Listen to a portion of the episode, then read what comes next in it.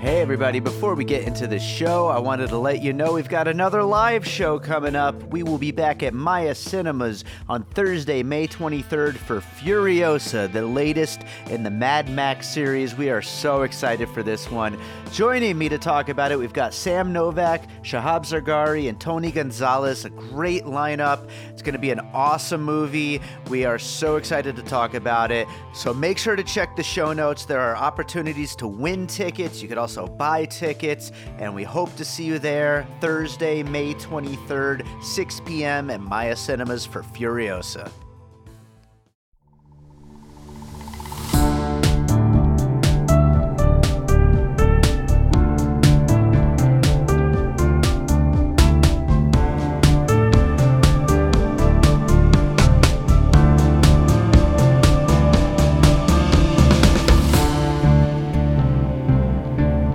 All right, welcome to another episode of Piecing It Together, the podcast where we take a look at a new movie and try to figure out what movies inspired it.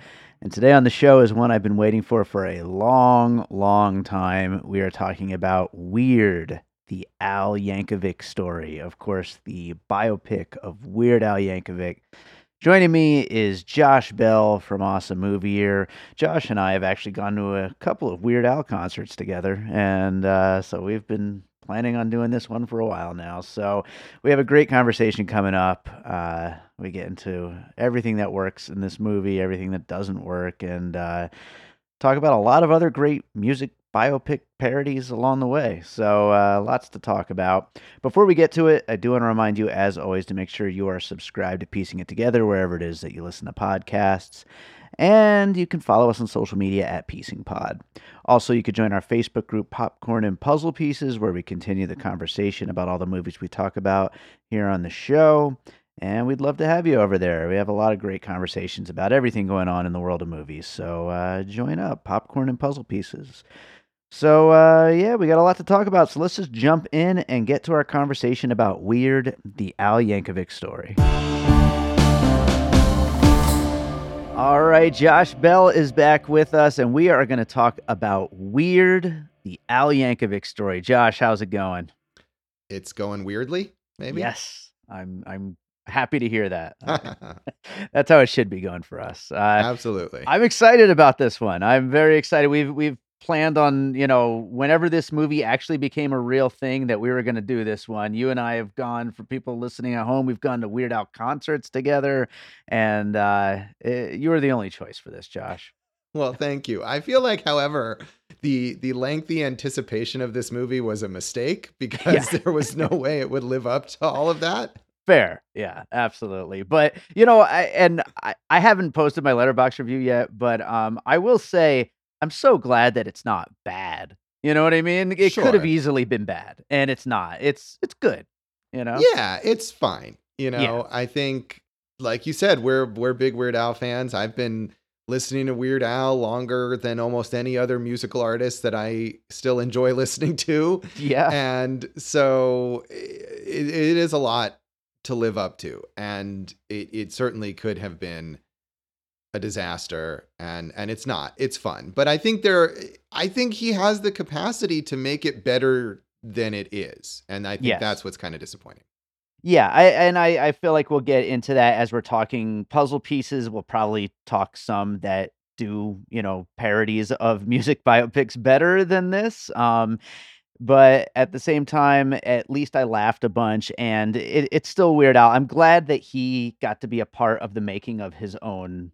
you know, biopic parody and like it, it- it's what you want for him and and i'm sure he had a blast making it and it seems like everybody else, including Daniel Radcliffe, uh, as playing him, all just had such a great time making this that I, I'm sure that there's a, a lot of goodwill there. And plus, his new song "Now You Know" I thought was pretty great over the. yeah that maybe was my favorite part of the movie honestly but um yeah you're right i mean i don't see how or why anyone else would have made this movie without him unless he died right. So um I, I I never would have anticipated that. But yeah, it's great that he's able to do this and the goodwill for Weird Al that exists right now among all the people involved in this movie, but just the response and all the press coverage that he gets and everything, it's just so nice to see him acknowledged in such a positive way. He's such a positive person. So Yeah. I'm I'm all for that. I wish I had laughed harder at this movie. Fair enough. Let's start getting into some puzzle pieces. What do you have for your first one? Well, I'm sure we're going to overlap a bunch, but so I'll just start with some some obvious stuff and Mhm. go with UHF, Weird Sure. Al's previous film that he that one that he starred in. He has this kind of small role here as one of the record executives, but he was the main star, of course, of UHF as well as the writer or or co-writer as he is here. And eh, as a story, this UHF is very different, but the sensibility, because it's Weird Al, of course, is the same. The sort of the silliness of it. I think that's the way to describe his humor. It's it's not satire per se, even though it's making fun of things. It's it's Mhm. not social commentary so much as just like, what if this thing that is serious was goofy? I Right. think. It's and that's weird. Kind right. It's it was weird. weird. And so that's kind of what's going on here. And especially as this movie gets weirder, and when I really was like, I wish they had just gone full on surreal nonsense with this movie. But the whole Pablo Escobar sequence in this Mhm. film, where Weird Al, as played by Daniel Radcliffe, has to go to the jungles of South America to fight Pablo Escobar, um, was But was by the way, before you say what you're going to say, I just the the idea of somebody listening to this episode before having watched the movie and hearing you just say that, I just that that's amazing. right and i wish that there was more of that because most of the stuff that you would describe as happening in this movie is what you would expect of like Yeah. a parody of a music biopic but that is full on crazy and that especially reminded me most of uhf the fantasy sequence in uhf where weird al's character george newman imagines himself as rambo Yeah. and there's at least one shot of Daniel Radcliffe Weird Al in this movie, like firing a machine gun. That's an exact quote of the shot of Weird Al as Rambo firing a machine gun in UHF. So that whole sequence especially reminded me of UHF. And of course, also Daniel Radcliffe in real life in this movie as ripped as the fake muscles that Weird Al wears in UHF. Yeah, that that's amazing. Like, who would have thought? But Yeah. uh, yeah, absolutely. Uh, yeah, UHF is a great one to to kick it off. And and you know, speaking of UHF, I I hope you know he's talked in interviews you know leading up to this movie Weird uh, that you know he he hopes to eventually do another feature film at some point. I I hope he gets to. I I think it would be a lot of fun and. I, I think it makes sense to first get the biopic, the quote unquote biopic out of the way first. But uh but yeah, I hope he gets to do another movie at some point where he just gets to like fully go wild and just kind of just make up whatever goofy stuff he could come up with. Yeah, Yeah. I mean, I think you're right. Maybe this was the way that he could make a movie because there was the sketch, of course, that it was based on that was popular, and there's a built-in interest in this. But yeah, I, I agree. I'd love to rather see just something completely off the wall, maybe UHF two or something Yeah. like that. There's there's a built-in property that he could capitalize on, but it would afford him the chance to just go crazy with stuff. Now is the time. Just make it a Tubi movie. Right? yeah, why not? He's gonna just do a tour of all those free uh, streaming services. well, I'll go with the other big obvious one I feel like, and that is Walk Hard, the Dewey Cox story, which already parodied every single music biopic cliche, making it both a puzzle piece, I feel like, and also an obstacle for this movie, where Yeah. it's like, where do you go from there if you're trying to parody all of the familiar beats of these kinds of movies? Um, even down to the title, calling it, you know, a Weird Al story with the Dewey Cox story subtitle. I mean, everything about it just uh, it goes right back to what Walk Hard already did and perfected in a way. And I do think it's the perfect setup, though, um, for Weird Al to take a parody of the biopic and just throw the facts out the window, basically. And you know, why not? It's Weird Al. Like it goes perfectly with his whole shtick, and like we were talking about, you know, the things that make him weird. But uh, Walk Hard did it and did it really great. Yeah, I mean, I think that's the one that everyone is going to think of, even though that is a movie that was a, a failure at the time Yeah, that it came out, but it yeah. it has a huge cult following. I remember not liking it actually, but I seem to now be the only one because people love that movie. Yeah, I I remember I was a little disappointed like opening weekend when it came out and I rewatched it a few years ago and I feel like I was wrong. Like it really like lived up second time around. I, I'd be curious to hear what you think if you ever revisit it. Yeah, and I mean the one thing of course that's different is that Walk Hard is completely fictional whereas with this at least he's sort of taking certain true facts and real instances or whatever and and twisting them and and using them as a jumping off point. Yeah. all of you know his real songs and and aspects of his real upbringing and things that happened in his career. So in that sense it's slightly different. But yeah i i can't imagine that they weren't thinking that as they were making this and probably uh at every turn as i could imagine them writing this movie and writing certain things and then having to sort of step back and say wait a minute did walk Yeah. hard do this Did they do that first? Yeah, Yeah. absolutely. Well, what do you got for your next piece? Well, I guess I don't know if we should just keep talking about parody music biopics or whatever, but I mean, the uh, another titan of those, of course, is this is Spinal Tap, the Sure. uh, Rob Reiner film. Rob Reiner, a uh, favorite uh, director of uh, awesome movie year. Yes. But I mean, and that's a movie that came out early in Weird Al's career that I'm sure he appreciated at the time that it came out and probably influenced him in parodying the kind of music that Spinal Tap, you know, that's a very specific parody of like arena rock. Although Yeah. much like Walk Hard, it does take detours into other genres of music as the the the fictional band has this long career doing different types of things. Um so I I would have to think yeah that that that Weird Al's music even was influenced by Spinal Tap and Spinal Tap was such a big deal that much like with Walk Hard here I could imagine Weird Al writing songs thinking like well did Spinal Tap do this because of course not only did they put out a movie but the fictional band put out like multiple albums Yeah. for sure. um, so uh, I, I remember being in one, you know, they have a joke about the Columbia Record Club or Columbia House Record Club in this in this movie. And I remember being a member of of one of those when I was a kid and being it's like the genre that you pick, you know, they give you the selection of the month. And it Yeah. was it was heavy metal for me when I was a kid, and I was not familiar with Spinal Tap. And one month the selection was like Spinal Tap's new album, and I was like, Oh. "Oh, cool! Who is this Spinal Tap band?" So I mean, they were they were out there doing it at the same time as Weird Al was. So um, you know, of course, this is not a mockumentary, which I'm sure is a format that that they would have considered for this film. But um, you know, obviously, that's got to be a huge influence.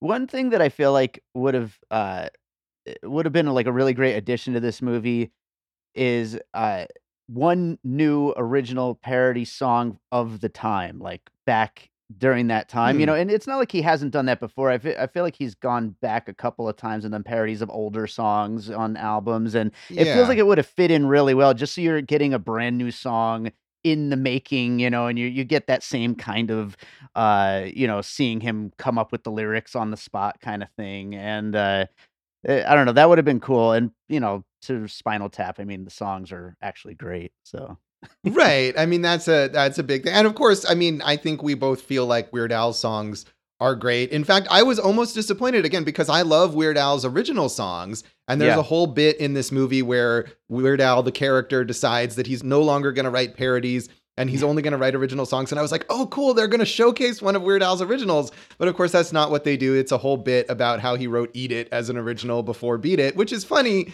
But um, I was, uh, again, almost disappointed that they didn't have one of Weird Al's originals. So yeah, he definitely does do that. I think he has his own like personal taste for what music he liked maybe growing up or whatever. I know like when he did the the saga begins, right? The Star Wars episode Sure. 1, which is a parody of American Pie from, you know, way way way way earlier or um the Jurassic Park song that's a Yeah, parody of MacArthur MacArthur Park. yeah. Yeah.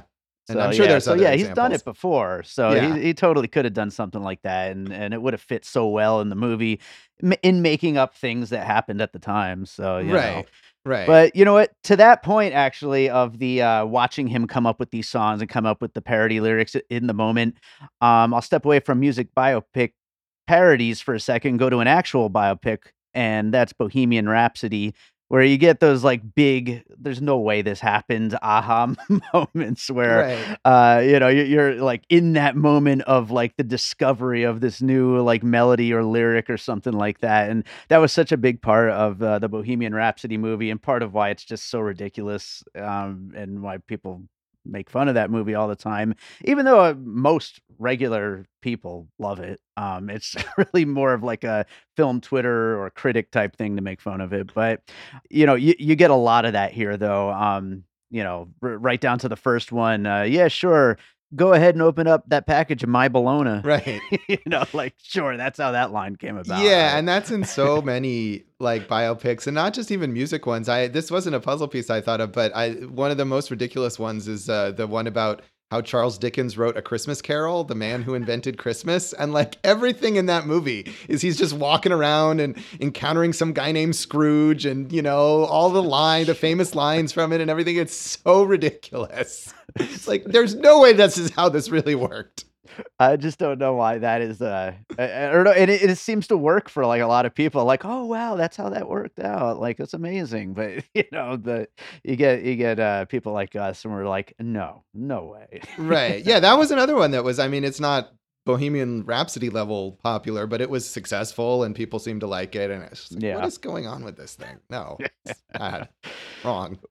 Well, what do you got for your next piece? Well, I don't know if I should keep on with the uh, the biopic musical biopic parodies or not because I have a couple more. But we could bounce around, or you could do them right now. It's it's fine either way. I'm gonna be bouncing around a bunch. Actually, All right. Well, I'll list. bounce around. I'll actually talk about uh to go with Bohemian Rhapsody, a real music biopic, but one that sort of twists the format, and that is uh I'm Not There, the biopic of Bob Dylan by Todd Mhm. Haynes, which is not a parody, but is not Bohemian Rhapsody. It's not a straightforward factual biopic. You know, Todd Haynes uses what I what is it, like seven different actors, I think, to play Bob Dylan, including many of whom who do not resemble Bob Dylan in any way. Yeah. Uh, much like Daniel Radcliffe does not really resemble Weird Al, although they try to style him up and it, it comes close here. But the resemblance to Weird Al is not the main point yeah, uh, of casting him. Um, but I think also that that movie is about sort of capturing the spirit of Bob Dylan and of Bob Dylan's music more so than it is telling the historical details of Bob Dylan's life. yeah, And and in a way this movie does that too even though this is totally silly and over the top and fictional it captures the vibe of like Weird Al of the silliness and the craziness of his music. If you had never heard of Weird Al, you're not going to learn about his life from this, but you're going to learn about his sensibility and his Sure. style of humor. And uh, you know, I think that's kind of what that movie does too. yeah. As soon as the accordion salesman played by uh, Thomas Lennon starts getting like beat up within inches of his life, I was like, "Th- this is this is good. This is Yeah. Weird Al's sensibility. Right. yes. Yeah. Well, uh, I will go to um, actually speaking of Thomas Lennon, good transition there to a David Wain film, uh, A Futile and Stupid Gesture, um, his biopic of Doug Kenney, the co-founder of National Lampoon, and his whole troubled life. And um, while that is, you know, a very different story and a different kind of person, a much more troubled character, uh, you do get the the familiar biopic beats, but with a lot of cameos and actors kind of doing their best to capture these huge comedic presences that are kind of impossible to there's no casting that's really going to work. I mean joel McHale chevy chase like how's that going to work you know? And like eh, there's a guy in there who's trying to play belushi and like all these people that are so larger than life in the minds of anybody who grew up in the 80s or 90s that like i i- no actor is going to really do it the justice that you would you know you would hope for and so here we kind of are doing the same thing. There's so many people at like Dr. Demento's party and stuff like that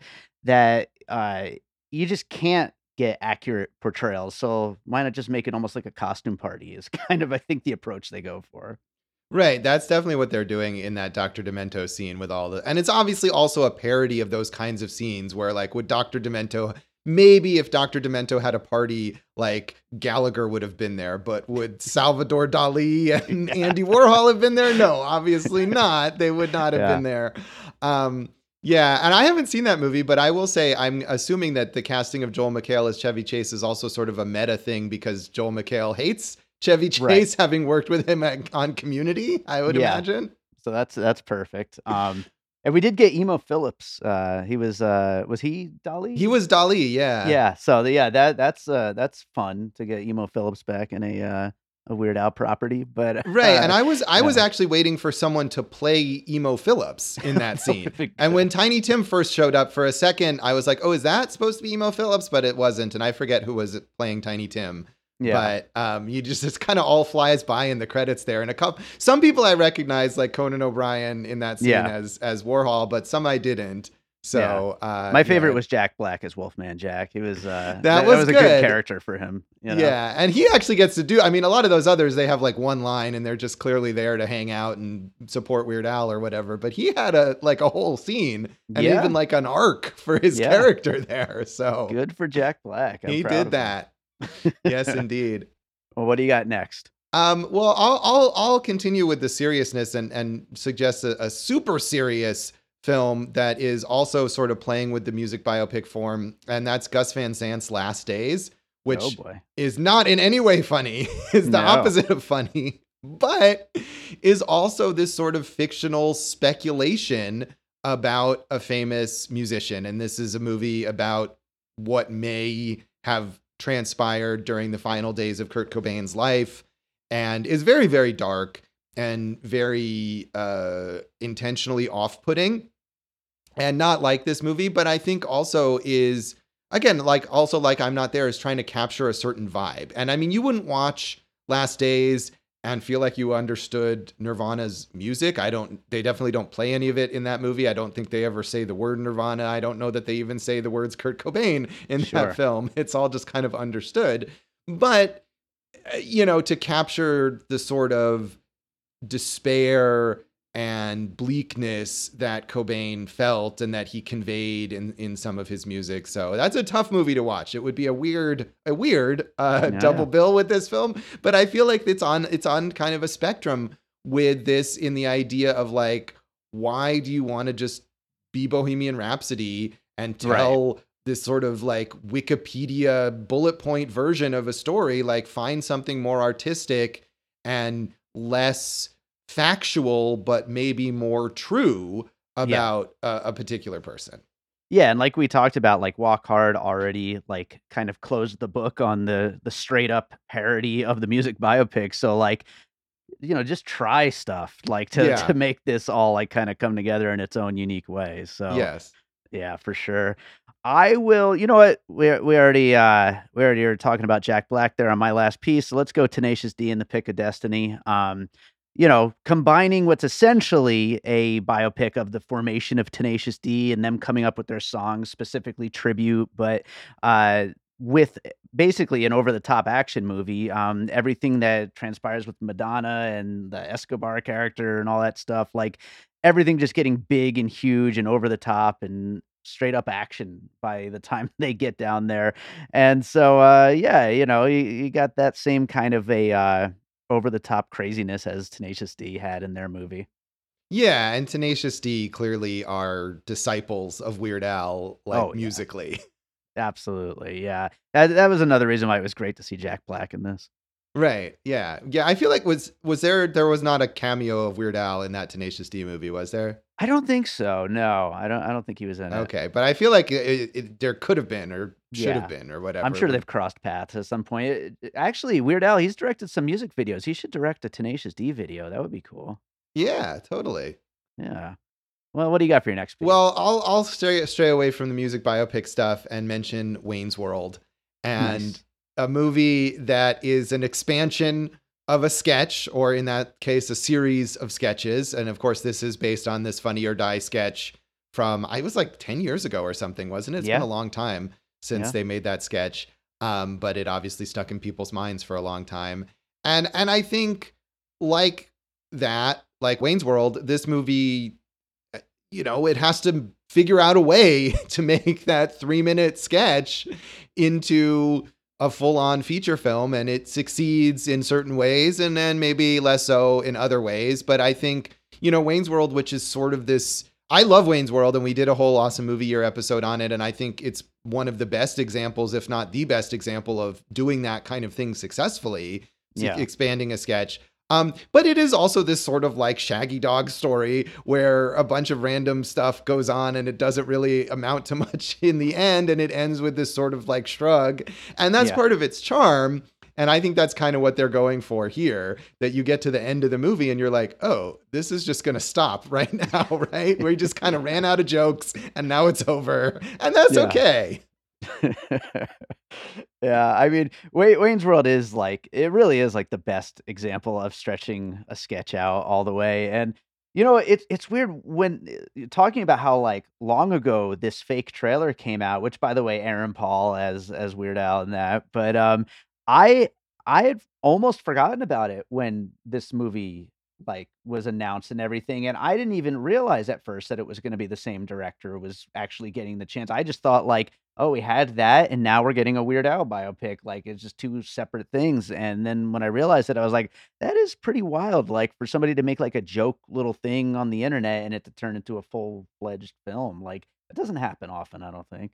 Yeah. I mean, the other thing I can think of weirdly, and I guess this could be a puzzle piece in a way, is that the serious version of The Fresh Prince of Bel Air, which was like a fake trailer that became I didn't a, even know that a- was a thing. I don't remember this. Yeah, there was so it was a, it was a fake trailer where it was like the gritty drama version of the Fresh Prince of Bel Air, and it was so popular that they hired that guy to make the actual gritty, serious reboot of the Fresh Prince of Bel Air that's on Peacock right now. Wow, yeah, I knew about the show. I, I didn't realize that that was based on a uh, a fake trailer. That's Yeah, crazy. and it's hilarious that like the idea of the fake trailer is like, isn't it dumb to make the Fresh Prince of Bel Air into a serious drama? And then they just did it for real and hired the same guy to do it. That's bizarre. Yeah, I remember Yeah. there was actually a really good uh, Mortal Kombat fake trailer um, years ago, and uh, Mortal Kombat fans have wanted that person to get to make a movie like forever, and it just never kind of shook out that way. But that Is that awesome. uh, what is that guy's name? Adi or Avi Shankar? Is that one of his I think- things? I think you're right. I think that's the name. Yeah, because he's done a bunch of those. He did a Power Rangers one, right? And he's really Mhm. into the like serious, and he's gotten to produce like real, maybe not versions of his trailers, but I feel like real, like gritty versions of of old properties or something like that. So I guess it's a thing. Yeah, there's all kinds of weird stuff going on.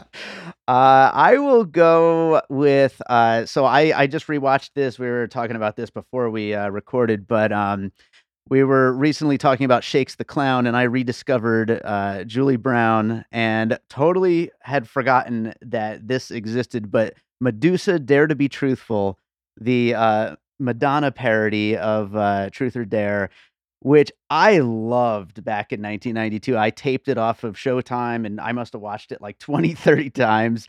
And I completely forgot it even existed. I just finally rewatched it yesterday and I thought it was still great. It's still really funny. Um, both that and this make Madonna into this like kind of awful person. and I, I find that kind of weird. I don't I don't know why she becomes the butt of every joke, but I guess it just has to go with her personality and just expanding that to the worst possible ends. But um, yeah, it's a weird choice that uh, they did that here. I, I read an interview that Weird Al did not, you know, get any kind of permission for that or anything like that. It's just, hey, Madonna's this big star of the same time period. Let's just throw her in here as a villain. I don't know, but that that uh, Showtime special is really funny, and I I recommend that. And Julie Brown, of course, was like a good friend of Weird Al's. I think was Yeah. like part of that whole same comedy scene that that he came out of, along with like Emo Philips and uh, Cassandra Peterson, who does the Elvira character, and Paul Right. Reubens, Pee Wee Herman. All of those people came out of that sort of same LA scene. I think so. I'm sort of almost surprised that there wasn't a Julie Brown cameo in this movie. I know. Well, she's where? What does she do lately? I guess she's in some TV stuff, but you just never really hear her name anymore. Yeah, I think she does voice work. Maybe we talked about this on Awesome Movie Year when we did that Shakes the Clown episode. But yeah, Yeah, it's a it's a it's it's a shame, I guess maybe, or I would have been happy to see her. So, yeah. and that's funny about the the Madonna thing because you know, of course, one thing that Weird Al's really known for is like seeking permission to do all his parodies, and in the rare occasion where someone doesn't want him to, he won't do it. yeah. And so I was wondering that same thing, like, would he have gone to her and said, "Hey, we're gonna make you like a major character in this film"? as this villain. Like, what do you think of it? And because I think one of the sort of real seeds of this is that in reality, Madonna did ask him to parody like a virgin, Right. I believe. Right. Yeah. Yeah. Yeah. So I read that she- too. Yeah. She's, you know, open to that whole thing. You know, so hopefully she took it in the right way if she Yeah. uh, has seen it. And, you know, I was thinking of this. I don't think we can use a movie that hasn't been made yet as a puzzle piece. Mm-hmm. But Madonna, of course, is making her own biopic of herself that she herself is directing, which That's I feel true. like is kind of a similar thing to this. Well, we will have to remember to use weird as a puzzle piece when that movie comes out. Yeah. Yes. Yes, indeed. Well, what do you got for your next one? Well, I was waiting to to say this because I know this is like your favorite movie, and I was wondering if it was going to come up. And it's not The Evil Dead. It is adaptation, Oh yeah, sure. the the Charlie Kaufman Spike Jonze film, um, which I feel like is is a lot here. Is the idea of like making a movie based on a true story and then kind of reflecting on the difficulty and the aspects of how to make a movie based on a true story and adding in all sorts of fictional elements to it. Yeah. So, uh, I mean, this is less like self reflexive than that, but there's certainly a lot of meta aspects to this movie and just the, the awareness surrounding it. And I think, you know, Charlie Kaufman is someone that I don't know if Weird Al has interacted with, but they seem to have like they would have intersecting sensibilities in a lot of ways. And and Spike Jonze, Spike Jonze has to be somebody that that Weird Al. I mean, they they definitely would be working in like the same circles. So I would be surprised if they haven't crossed paths or, or worked together in some capacity. But um, yeah, I mean, this movie could have gone even more in, in that realm. I could have imagined, you know, Weird Al, the actual Weird Al, like stepping in at some point or stopping the scene where he plays the record executive and speaking to the audience or something like that. And they, they don't, they play it straight. But but certainly I, I thought of that, uh, Yeah. which I know you love that movie. Oh, the best. And uh, by the way, Charlie Kaufman, I'm pretty sure his first writing gig was on Julie Brown's The Edge, the uh, there you go. the series. So there, there's a lot of, uh, you know, minds colliding there. Some, uh, all these amazing people in comedy. So yeah, absolutely. Yes. Um, I will go with this is just a little one, but I wanted to throw it in there. Um, the roommates that Weird Al moves out of his parents' house and to live with and ends up becoming his bandmates that he's been with all these years uh reminded me a lot of Zoolander's roommates. Um just these kind of like dumbasses who are like kind of just living free, just goofballs, just living the party and just chill and uh so I, I thought of like that whole relationship that Zoolander has with his uh his his model buddies that that he hangs out with, and it reminded me of Weird Al and uh, and his bandmates, who then of course clash. So they have to clash. Right. That is, of course, the idea. But, you know, and I do love that they start right. They're just his roommates. And then at his first gig, they suddenly pick up all the instruments and Yeah. perfectly become his band. And it's like, oh, it didn't seem relevant before, but now we will. Uh, Yeah, we we all can completely pick up instruments, and we're all really really a solid little band. Right. And of course, in reality, Weird Al, you know, he's uh, like, uh, unlike other bands where they're famous as a band, you know, he's had the same backing band members for like 40 years you know they never Yeah. nobody nobody quits nobody goes off and does other things and you know he's a solo artist i'm sure people most fans wouldn't notice if he had different backing band members but he sticks with those guys for decades It's got to be a testament to his uh, personality. He's got to be a nice guy. Oh, of course. And that's that's what you always hear about from from him. You know, there's Yeah. never, you know, there's a line in this movie about like what famous artist doesn't have, you know, self-destructive, reckless behavior and addictions and whatever. And of course it's like, well, Weird Al is the one who doesn't have that. It really, it really, uh, it really goes to like you know how much he loves to tarnish himself, like in this fake version of his own story, like and to make himself into such an asshole. Because Yes. it's just, you know, I think all nice guys love to be made into assholes in, in fake stories. You know, it's just so ridiculous and funny. I mean, I know that's my thing for sure, Jewish Dave, but Right. You know. yes. All the murder. absolutely. Uh, well, what do you got for your next piece? Well, I don't know if I should name more music biopic parodies, but um, why not? We might as well just get them all out there. Yeah. Um, the more the more recent one that is another thing that I feel that it was like a failure when it came out, but has become this really beloved cult thing is pop star, never stop, never stopping Mhm. from the Lonely Island, who of course appear in this film. Yeah. And the Lonely Island themselves, much like Tenacious D, are working like 100% in the tradition of Weird Al when they make their songs. They don't do parodies per se, but they certainly do these comedy songs in the style of different, you know, popular music genres. And they've done very, very well for themselves with that. And they've made other parody uh, kind of true life story parodies. They're sports ones that they've worked Yeah. on, which um, I haven't seen the Bash Brothers. I know that gets like a lot of uh, cult acclaim. Their movie about the uh, baseball players and Seven Days in Hell, the tennis one. But of course, Popstar is the one that's most relevant here. And that's parodying a more modern style of pop star. Justin Bieber is the most obvious one that they're making fun of in that movie. But, you know, I it has a similar goofy sensibility. I think more so than like Spinal Tap, which is a little drier maybe Yeah. in its humor. Um, Popstar is just full on Weird Al style humor. And um, again, if Weird Al hasn't actually like directly appeared in one of their projects or directed one of their music videos or whatever, I'm sure they've collaborated. I mean, they are in this movie. Uh, or Yeah. at least Jorma Taccone is. I'm. I don't know if I didn't spot Andy Samberg. Um, Yeah, Andy Samberg, no, but uh, the Sh- Schiff Schaefer is that um yeah, Akiva Schaffer. Akiva Schaffer. Yeah, yeah, I saw him, but I did not see Samberg. But yeah, the, I if if this movie hadn't come together from this director Eric Appel, um, I, I feel like they would have been the guys to make this happen at some point. Yes. know? yeah, they really do share that same sensibility. Um, I'll go with my final piece. Uh, well, actually, I guess I have two more pieces. So, but right. one one of them's not really a puzzle piece per se. But my my final real piece would be uh all of these Tarantino movies that rewrite history. You know, Once Upon a Time in Hollywood and Glorious Bastards, uh, reshaping history for the sake of a story.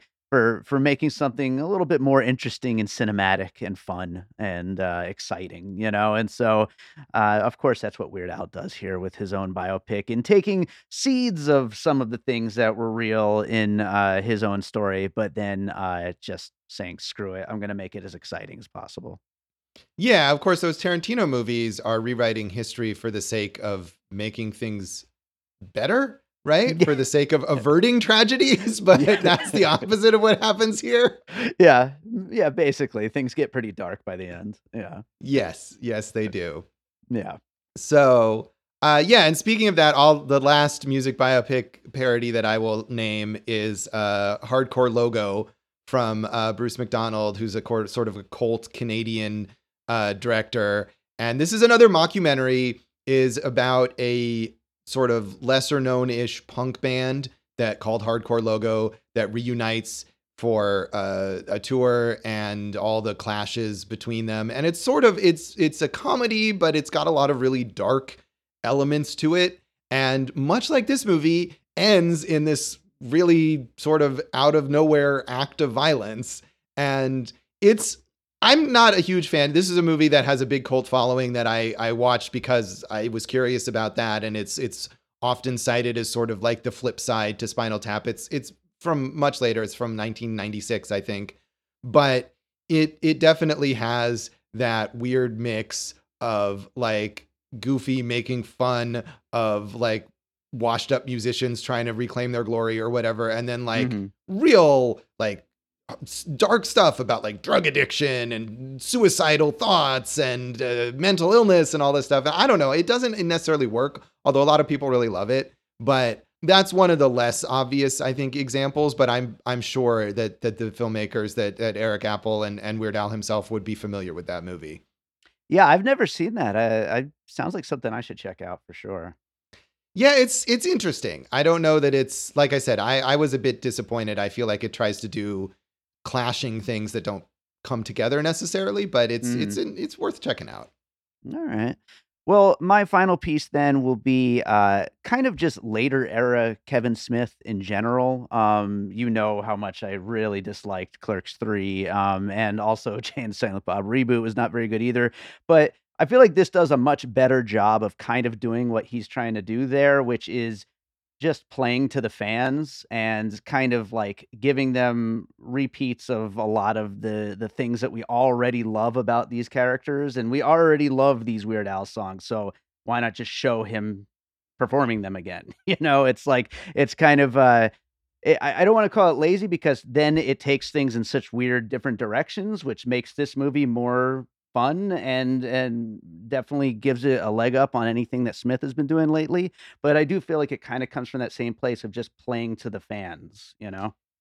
Yeah, I mean, I'm I'm with you on really not caring for what Kevin Smith has has done lately, and I feel like this is a movie that, yeah, you're right, it does play to the fans, and if you're familiar with, especially because of the way this movie is structured, where it basically ends Weird Al's career, like in the very early part of his career, yeah. um, uh, other than taking one song, the Amish Paradise song from later in his career, and like moving it forward. Otherwise, these are all really early Weird Al songs that you hear, yeah. like multiple songs off his first album that I feel like not that many people are familiar with. So, yeah. you know, in that sense, yes, it's it's playing to the fans, but I feel like this is something that has a broader appeal already that, yeah. you know, people are checking out and that you could watch without being familiar with Weird Al and find amusing and I feel like those Kevin Smith movies, like if you are not already like full on in the tank for Kevin Smith, you would just like wonder what the hell even is this yeah. movie. Exactly, and that's the problem with those movies for sure. Um, by by the way, to that point of, of the Amish Paradise, um, eh, one of my biggest laughs of the movie is it feels like you're about to get the you know fake origin story of Fat. And yes, yeah, no, we're we're just not paying attention to that though. We're about to show him Amish Paradise instead. Right, and that's obviously another one of those parodies of that big inspiration moment. Like, and because he has it with My Bologna, yeah. and you're like, oh, he's gonna have this again, and they bother to put Julianne Nicholson in that very fake looking fat suit, which honestly, like I don't know if it's on purpose, but it, it looked to me almost like the fat suit that Weird Al wears, like when be, he yeah. does fat in concert and that kind of stuff. um, and I'm sure it's not, but it has a similar look to it. I feel like yeah. where it's yeah. it's so obviously fake. Yeah, there's some really good bits like that in here. Yes. So yeah, I, I'm I'm glad that there's at least a lot of really good stuff like that. But uh, do you have any more pieces you wanted to bring up? Well, I, I will name one other thing um, that that's sort of obscure, but that this, this might have been like one of the first things that I thought of actually, and it's a book. So I know you don't read books, but never, never, um, I feel like that if you did read books, this is a mm-hmm. book that you would read. It is a book called The Naked Truth that was by, but not really, by Leslie Nielsen. And mm-hmm. this came out at the height of Leslie Nielsen's fame as the star of various spoofs. I think and, I own this book, but have never okay. read it. Of course, you know. yeah. But, yeah. I mean, because of course it wasn't, you know, it's not really, it's basically a fake like celebrity memoir was yeah. the idea here. And that, you know, I'm sure Leslie Nielsen did not write this book, perhaps did not even read the book, but lent his name and his likeness to it. And I don't I don't own this book anymore. I did at the time and i'm actually a little disappointed because i'm sure I, I got rid of it at one time when i was trying to you know clean out old books that i would never read again or whatever yeah. and i don't remember if it was good and my guess would be that it was not but it is certainly that kind of thing it was it was a parody of you know something that was certainly popular at the time and and continues to be popular now which is this celebrity memoir and the juicy tell all kind of thing and i think it it had Leslie Nielsen being involved in all sorts of celebrity scandals and historical sure. events and whatnot that, of course, he was not actually involved in. So I certainly ate this up when I was, you know, 14 or whatever when this this came out. Right again in the midst of the Naked Gun movies and uh, Spy Hard and all of this parody stuff that Leslie Nielsen was doing, Dracula Dead and Loving It, which I know you are a big fan of. Oh yeah. um, so yeah, it's. I was looking it up, and uh, you should hold on to your copy because it seems to be out of print, and it might actually be valuable in some way now. Oh wow, that's amazing! And yeah. uh, Weird Al, of course, in uh, the Naked Gun, maybe more than one of them. Didn't he do the theme song for Spy Hard or one of he, those uh, as well? He did do the theme song for Spy Hard, and yeah, and he's in all three Naked Gun movies. Wow! All right, that's amazing. Yeah. So another connection. I'm sure if Leslie Nielsen were alive, he would have been in this movie. Oh yeah, for sure. God, he was the best. Yeah, that does it. Um, do you have any closing thoughts? Anything we didn't quite get to while going through puzzle pieces here? I mean, I think we covered a lot of it. Like I said, my my you know a level of disappointment with this movie because of my long, long, long time fandom for Weird Al and my love for almost all of what he's done. And I think the thing too about this is it's not like, oh, I love all these Weird Al songs from 25 years ago and that's it. Like I do. But mm. I feel like he's someone who's created some great work more recently. Some of my favorite Weird Al songs are from his later albums. So I feel like yeah. he has the capacity to still do something fresh and funny. And this is, it's fun. It's silly, it's weird or whatever, but it's not weird enough. And it's basically what you would expect if you watch that sketch and you imagine what it would be like if it was a movie. Right. This is what it is. And it's fun. I'm glad I saw it. I'm glad it exists. I'm glad people are enjoying it. But I was hoping that it would really stick with me in a way that other Weird Al things have stuck with me. Yeah, and I I'm I'm in the exact same boat with you there. Like that's exactly kind of how I'm feeling about it. Uh, I feel like maybe if it had been made a little earlier, maybe 10 years ago or something, like it, it could have been a little more vital. But I mean, as it stands, like I said at the top of the conversation, could have been a lot worse, and it still uh, still made me laugh plenty. There's there's a lot of good jokes. Uh, I, I'm John Deacon of Queen. I play bass and Queen like that. Right. that made me laugh. There, there's just a lot of good uh, jokes in here, and so at least it was a funny biopic, and that's what we'd hope for at the at the very least, you know. So uh, yeah, um, I think that does it for weird. Is there another movie you watched recently you'd like to recommend to our listeners? Yeah, I will go to a movie that is very very different from this but one that i feel like is is sort of under the radar uh, actually, that I happened to watch. It is a horror movie on Hulu called Matriarch. And this is a movie that I feel like Hulu just kind of threw out there. They had a couple horror movies in October that they put out that seemingly were capitalizing on that season, but they didn't bother really pushing in any way. Um, but this was actually a, quite a good movie. It combines, it starts out as this sort of modern horror movie kind of thing where it's a slow and it's about trauma. The main character who is a, a drug addict and has dealing with her abusive childhood and decides to return to her home and, and see her mother for the first time in 20 years and kind of confront that after she's had this drug overdose. And Kate Dickie, who is great in so many different horror movies, plays the mother and just has this presence where immediately, even if she doesn't do anything, you're like, oh, she's fucked up. Like yeah. just the way that she comes across on screen. And so it starts out like that and it's good, it's interesting like that, but then it goes into it, it when she goes to the hometown, it has a lot of this like folk horror kind of Wicker Man stuff going on with it.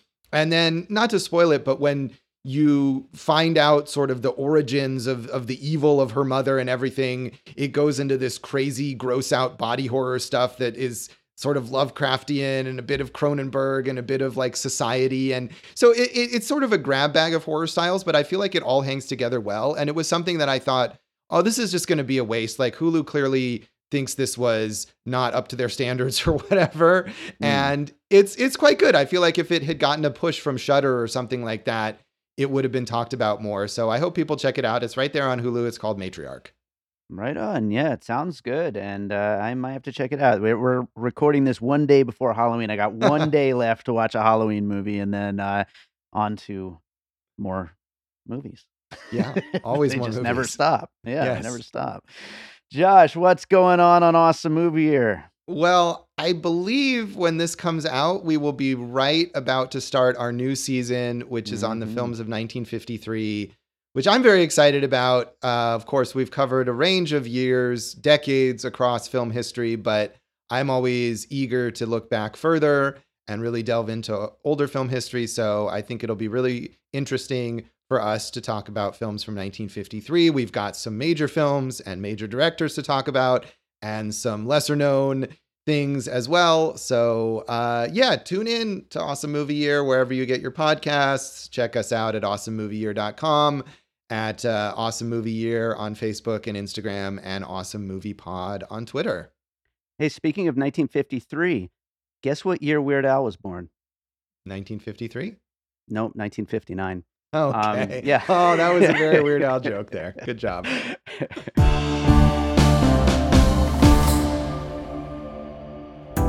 I'm Josh Bell. And I'm Jason Harris, and we co host a podcast called Awesome Movie Year. Each season, we take a look back at an awesome year for movies, which is every year. We deep dive into these specific years and we pick out why they were such great years for films. We go over the biggest hits, the biggest flops, the best pictures, some personal picks, some cult classics.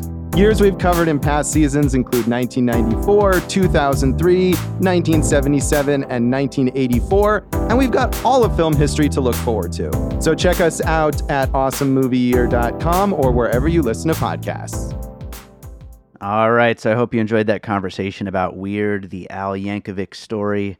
Thank you to Josh Bell for joining me on that one, and thank you to you for listening to that one. If you enjoy what we do here on Piecing It Together, make sure you are subscribed wherever it is that you listen to podcasts, and we'd appreciate your five star ratings and reviews over on Apple Podcasts or Goodpods or wherever it is that you're listening. Five stars would be awesome. Also, if you thought of any puzzle pieces that we didn't bring up, definitely get in touch. I'd love to hear them, and I will read them on the next trailer episode. Love to hear from you. Do that. And you could also get in touch on uh, social media at Piecing Pod and in our Facebook group, Popcorn and Puzzle Pieces.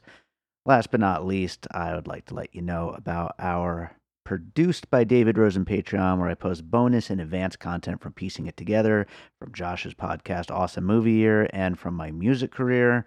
Lots of great stuff over there. There's a bunch of advanced piecing it together episodes at the time I'm recording this. Uh, those will eventually make their way out to the main feed, but for now, you can listen to them exclusively on the Patreon and also previews of my upcoming album and all kinds of great stuff. So check it out, patreon.com slash by David Rosen.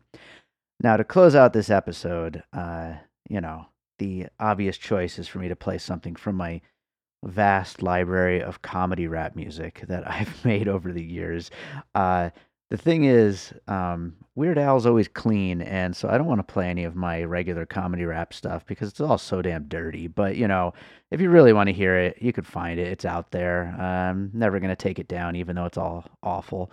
But um, I'm gonna play a piece of funny rap music that I made for a company, uh, probably like ten years ago or something like that, an online storage company and uh, this is like this nerdy, dorky computer tech support song called "Ram in the Boot Sector." It's for this company called Storage Pipe, and uh, yeah, this was like made for like a viral video thing that they did, and actually did go pretty viral. It went pretty big up on YouTube and stuff like that. So uh, you could find it out there. I never released it as like a single or anything like that because it was just for the project. But um, hope you enjoy it. And uh, we'll be back with more piecing it together real soon. This song goes out to all my digital gangsters who work in IT every day, saving noobs from their own mistakes and silly, foolish ways. Getting blamed for every ignored warning and obvious user error. There's only 10 kinds of people in this world. Those who get binary and those who don't. I hope you're down with the upload, cause when it comes to backup, me and all my giggas roll deep on the RJ45. While you're staying late at work, switching back up tapes, we be crippin' the storage pipe. Your passwords taped to your keyboard, but you still make us turn around. You call support because antivirus won't let you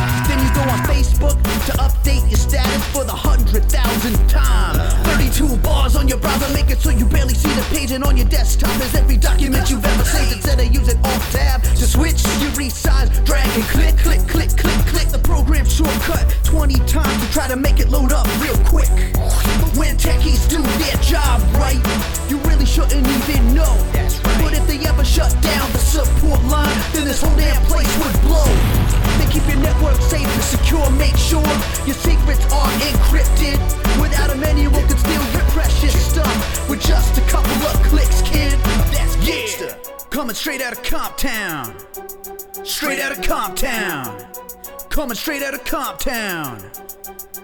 And remember, reboot, reload, and jiggle the wire. Reboot, reload, and jiggle the wire. Reboot, reload, and jiggle the wire. Reboot, reload, and jiggle the wire. Reboot, reload, and jiggle the wire. Reboot, reload, and jiggle the wire. Reboot, reload, and jiggle the wire. Reboot, reload, and jiggle the wire.